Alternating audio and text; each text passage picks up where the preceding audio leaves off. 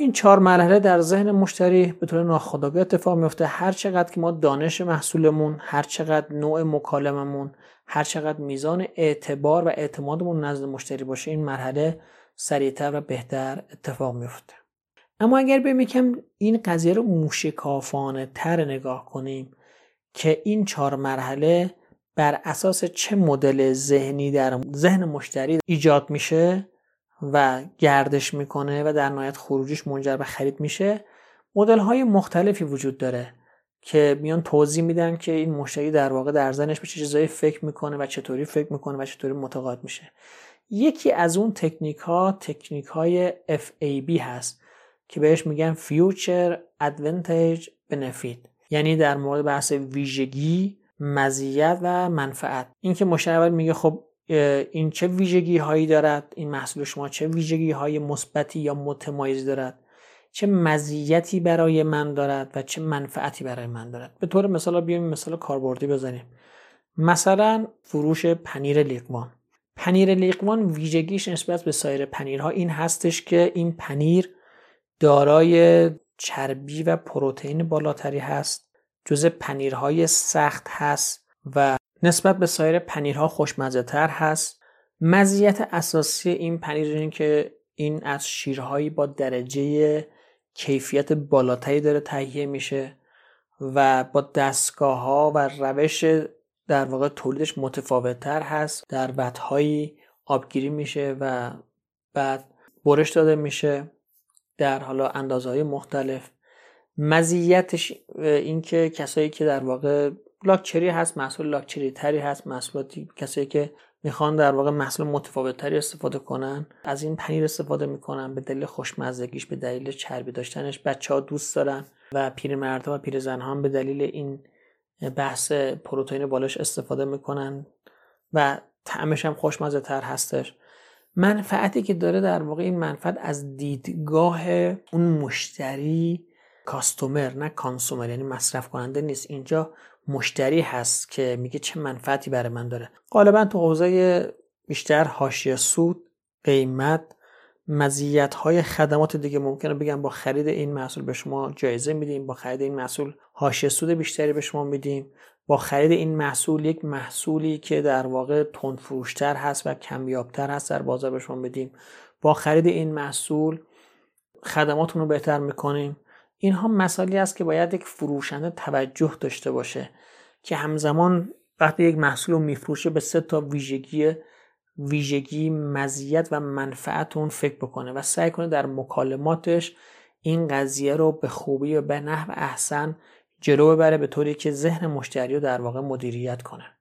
همه این صحبتایی که انجام شد، بحث انواع نیاز مشتری، مراحل ذهنی خرید در مشتری، مدل‌های ذهنی خرید در 3 بخش آغاز مکالمه، میان مکالمه و پایان مکالمه اتفاق میفته و یک سری مهارت‌ها در هر کدوم از این 3 بخش مهمه. در آغاز مکالمه بیشتر ما تأکید می‌کنیم به بحث فن بیان، نحوه آغاز مکالمه. اینجا تأکید می‌کنیم به داشتن دانش ویژگی محصول، اینکه مسلط باشیم به ویژگی محصولمون نسبت به رقبا چه مزیتی داره. در خصوص بحث میان مکالمه، در خصوص بحث مهارت تصمیم سازی و کمک به ارزیابی خرید، اینجا هر چقدر دانشمون در مورد صنعتمون، دانشمون در مورد رقبامون، دانشمون در مورد خدماتی که میدیم بیشتر باشه و هر چقدر بتونیم اعتماد و ارتباط بیشتری ایجاد بکنیم، مؤثرتر هست در فرستادن مشتری به قیف خرید. در پایان مذاکره اون چیزی که مهمه داشتن حساب بانک عاطفه اون، اینکه امتیازی که گرفتیم یا امتیازی که دادیم منجر شد که حساب عاطفه اون در نزد مشتری بالا بره یا پایین بیاد. اگر اینجا اعتراضی وجود داره بتونیم مدیریت اعتراض داشته باشیم، روش‌های برخورد با مشتری ناراضی رو بلد باشیم، تکنیک‌های در واقع آروم کردن مشتری رو بلد باشیم و در نهایت در پایان مذاکره حس خوبی از مکالمه به مشتری بدیم و مشتری رو ترغیب کنیم به دفعه‌های بعد برای خرید بیشتر و همکاری بهتر. ما در فروش میگیم قطب‌نمای فروش اعتراض مشتریه و مهمترین علامت در دستور زبان فروش علامت سواله.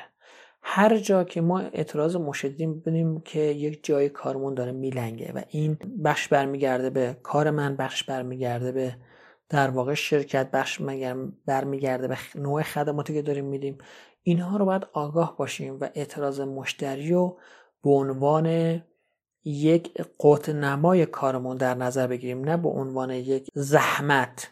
اما برخی از توصیه ها در این سه تا مرحله تأکید بیشتری میشه.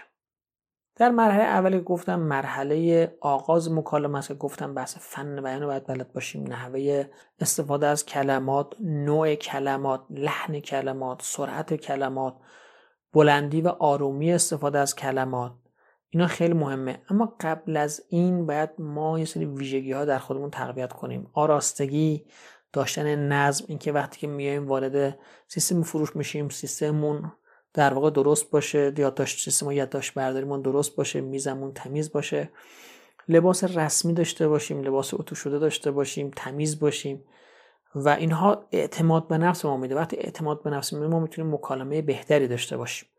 حتما توصیه میشه قبل از اینکه آغاز مکالمه داشته باشیم ما از تکنیک های آرامسازی که بهش میگن تکنیک تنفس عمیق که حالا مدل های 373 یا 444 داره که 4 ثانیه ما در واقع بتونیم نفس بکشیم، 4 ثانیه حبس کنیم و 4 ثانیه بیرون بدیم که حالا گاهی وقتا این به 4 ثانیه یا 4 در واقع شماره میگن، این تا 4 شماره بشماریم، حبس بکنیم و نفسمون بیرون بدیم و دوباره نفس عمیق بکشیم. حتما لبخند میزنیم در حین کار، یک آینه داشته باشیم روبرومون. گاهی وقتا میگن که یک فروشنده تلفن همیشه باید آینه روبروش باشه برای اینکه چهره خودمون ببینیم، زمانی که اخم میکنیم یا زمانی که تحت فشار هستیم بدونیم که حواسمون باشه که خیلی حالت چهرمون روی گفتمانمون اثر نذاره. تعارفات اولیه رو بلد باشیم، بدونیم چطوری با سین مختلف، مشتریای مختلف دیالوگ فروش خودمون رو آغاز کنیم. حتما خودمون رو قبل از اینکه تلفن برداره معرفی کنیم و هر دفعه معرفی کنیم، چون این معرفی کردن در واقع اون جزء تعارفات اولیه مکالمات هست.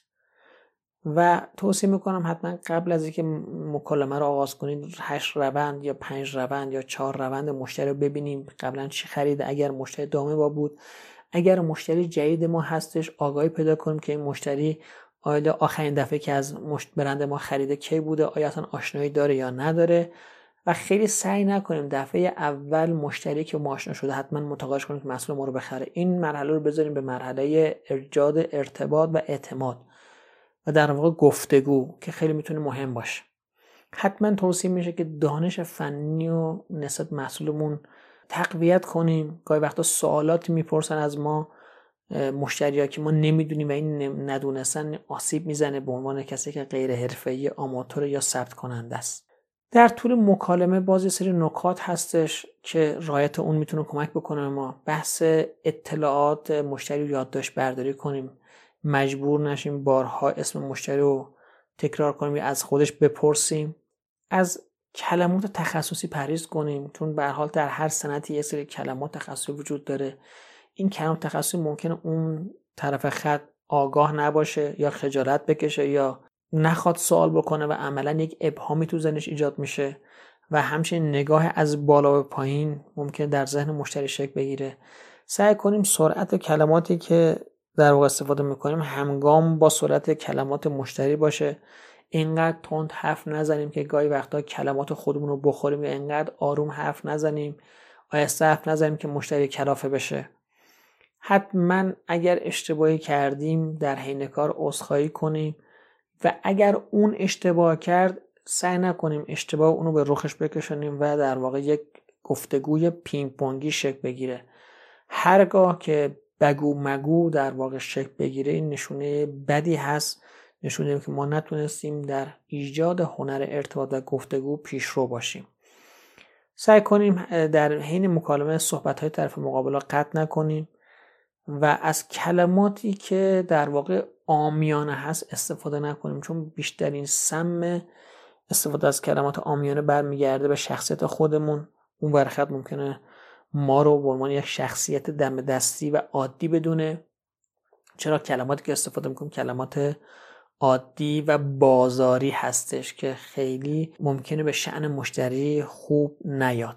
و اگر موردی هست شفاف و مشخص صحبت کنیم، اگر قرار زایاتی رو بگیریم، اگر قرار خدماتی بدیم، اگر قرار اشانتیونی بدیم، اگر قرار جایزه بدیم، صریح و شفاف به مشتری بگیم، مشتری تو ابهام نذاریم که بتونه تصمیم بگیره.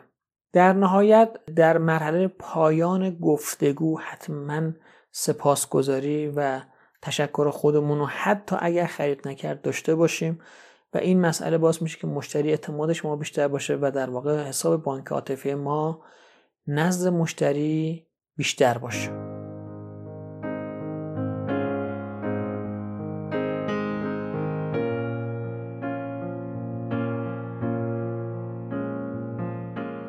خب همینجور که ما میدونیم در انتهای فروش ما باید تکنیک بستن معاملات رو بلد باشیم. اینکه بعد از اینکه همه خوشو بش کردیم، صحبت کردیم، جنس رو معرفی کردیم، ویژگی‌هاشو گفتیم، مزیتاشو گفتیم، منفعتاشو گفتیم و مشتری در واقع نشانه‌های خرید نشون داد، ما باید بتونیم در واقع بعضی از تکنیک‌ها رو استفاده کنیم. این تکنیک‌ها بیشتر در زمانی استفاده میشه که مشتری هنوز تردید داره و مردد هست برای خرید. بعضی از تکنیک ها به هر حال بستگی داره که در چه شرایط استفاده بشه، چگونگی استفاده بشه و در میزان رابطه که با مشتری داریم تأثیر میذاره در استفاده از این تکنیک ها. من چند تاشو اینجا در واقع مثال میزنم. تکنیک های زیادی هست در بحث فروش که بعضی از این تکنیک ها تکنیک های سیاه، بعضی از این تکنیک ها تکنیک های سفید هستش، یک در یک طیف قرار میگیره. ولی من توصیه میکنم حتما در واقع از استفاده از این تکنیک ها با درایت بیشتری استفاده اتفاق بیفته و حتما مد نظر داشته باشیم ما میخوایم خدمات بفروشیم، ما باید به مشتری خدمات بدیم و خدمت کردن به دیگران جزء ارزشمون است. استفاده کنیم از این قضیه که اگر ارزش خدمت دیگران جزء اولویت همه هستش، بس نباید از تکنیک های سیاه استفاده کنم، بلکه هنر و مهارت فروشندگی خودم بالا ببرم، مهارت گفتگو خودم رو ببرم که بتونم از اون تکنیک‌های گفتگویی و مهارتی و مذاکراتی استفاده کنم. در بحث تکنیک‌های فروش تکنیکی داریم به اسم تکنیک دعوت. به قول معروف بعد از اینکه صحبت کردیم، برای اینکه مشتری در قیف در واقع خرید بیفته، ما سوال ایجاد می‌کنیم. چرا امتحانش نمی‌کنی؟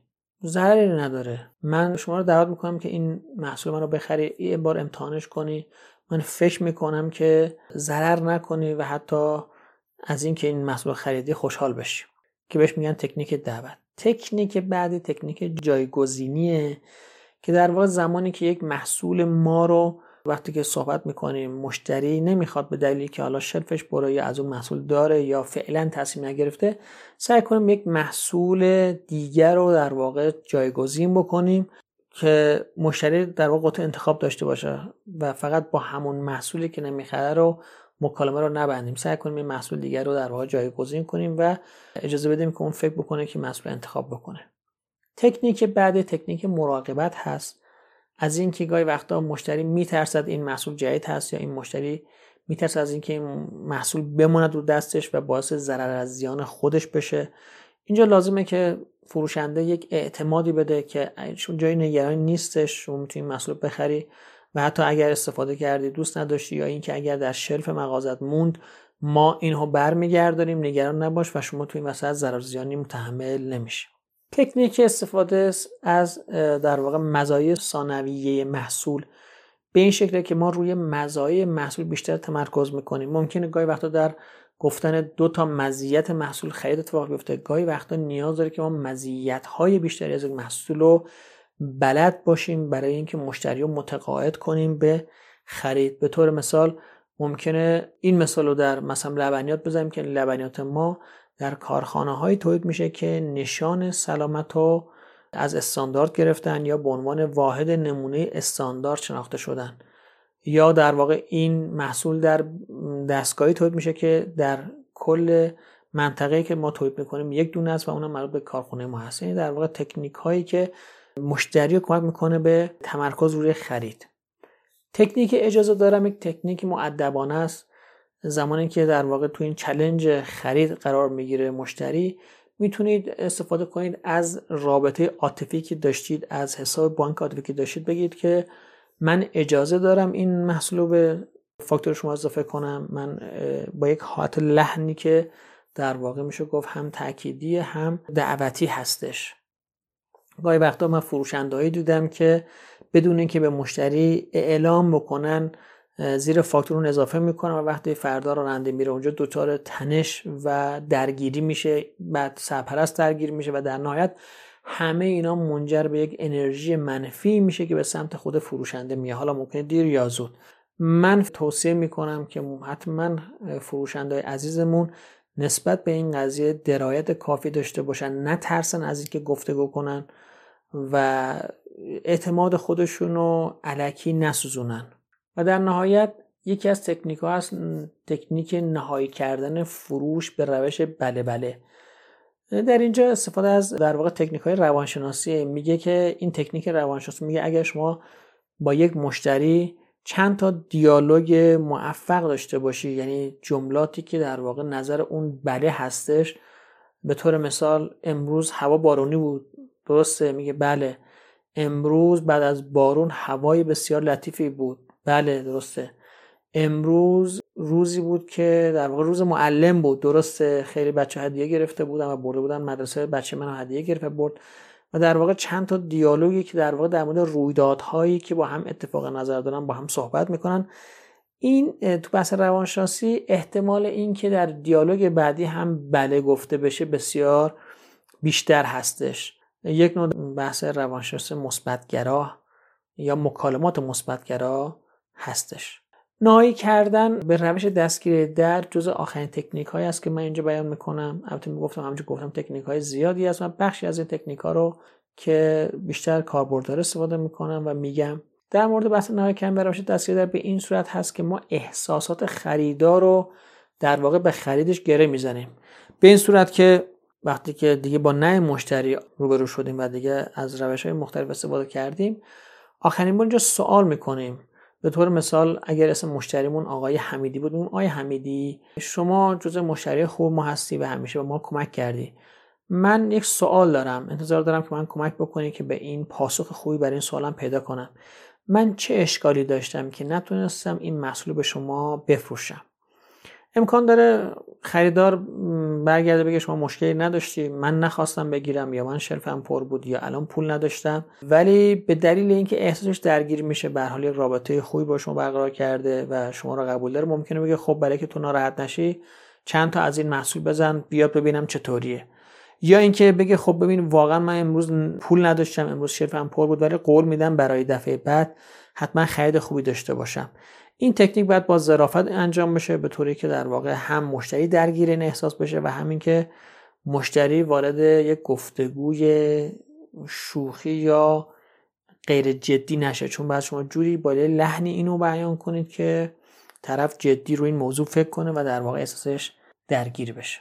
باز در نهایت من تاکید میکنم که این تکنیک ها زمانی مؤثر هست که ما اولا میزان رابطه‌مون با مشتری مشخص باشه، در زمان و شرایط خاص خودش استفاده بشه، ما اعتماد داشته باشیم، اعتماد به نفس داشته باشیم از محصولمون، از محصولی که میفروشیم و در واقع برندی که میفروشیم. من بعضی از فروشنده ها رو دیدم باشون صحبت کردم که نسبت برند خودشون فقط در حد یک کلمه یا دو کلمه بلدن، اینکه برندشون در کجا تولید میکنه، نسبت سهم بازارش نسبت به سایر رقبا چقدره، آیا صادرات داره یا واردات داره، سهم تولیدش چقدر باشه، دستگاهی تولید میکنه نمیدونه و عملا احساس خیلی بزرگی نسبت به فعالیت در اون برند نداره که این آسیب میزنه به اون هم اعتماد به نفس فروشنده و هم به عزت نفس فروشنده، چون وقتی با اعتراض مشتری روبرو میشه در اثر یک نقصی سر خودش رو میبازه و عملا وارد مذاکره باخت و برد یا باخت میشه. توصیه آخرم برای این که حتما در مکالمات پس از فروش ما سپاسگزاری از مشتری رو بلد باشیم، بتونیم خوب استفاده کنیم، خوب ارائه بکنیم، از کلمات متنوع و جالب و زیبایی استفاده کنیم، سعی کنیم دامنه واژگانمون تو این قضیه افزایش بدیم و هر چقدر استفاده از کلمات بهتری باشه این ارتباط عاطفی بهتر اتفاق میفته. امیدوارم که در این فایل تونسته باشم برخی از مهارت‌های لازم برای فروشنده تلفنی و برخی از ویژگی‌های لازم برای فروشنده تلفنی و همچنین برخی از نکات مهم در فروشندگان تلفنی رو با شما در میان گذاشته باشم. آرزوی موفقیت و پیروزی و شادکامی برای شما دارم.